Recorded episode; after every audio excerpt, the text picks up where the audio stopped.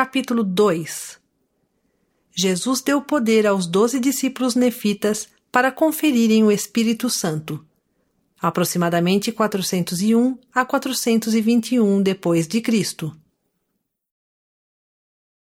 As palavras que Cristo disse a seus discípulos, os doze por ele escolhidos, quando lhes impôs as mãos.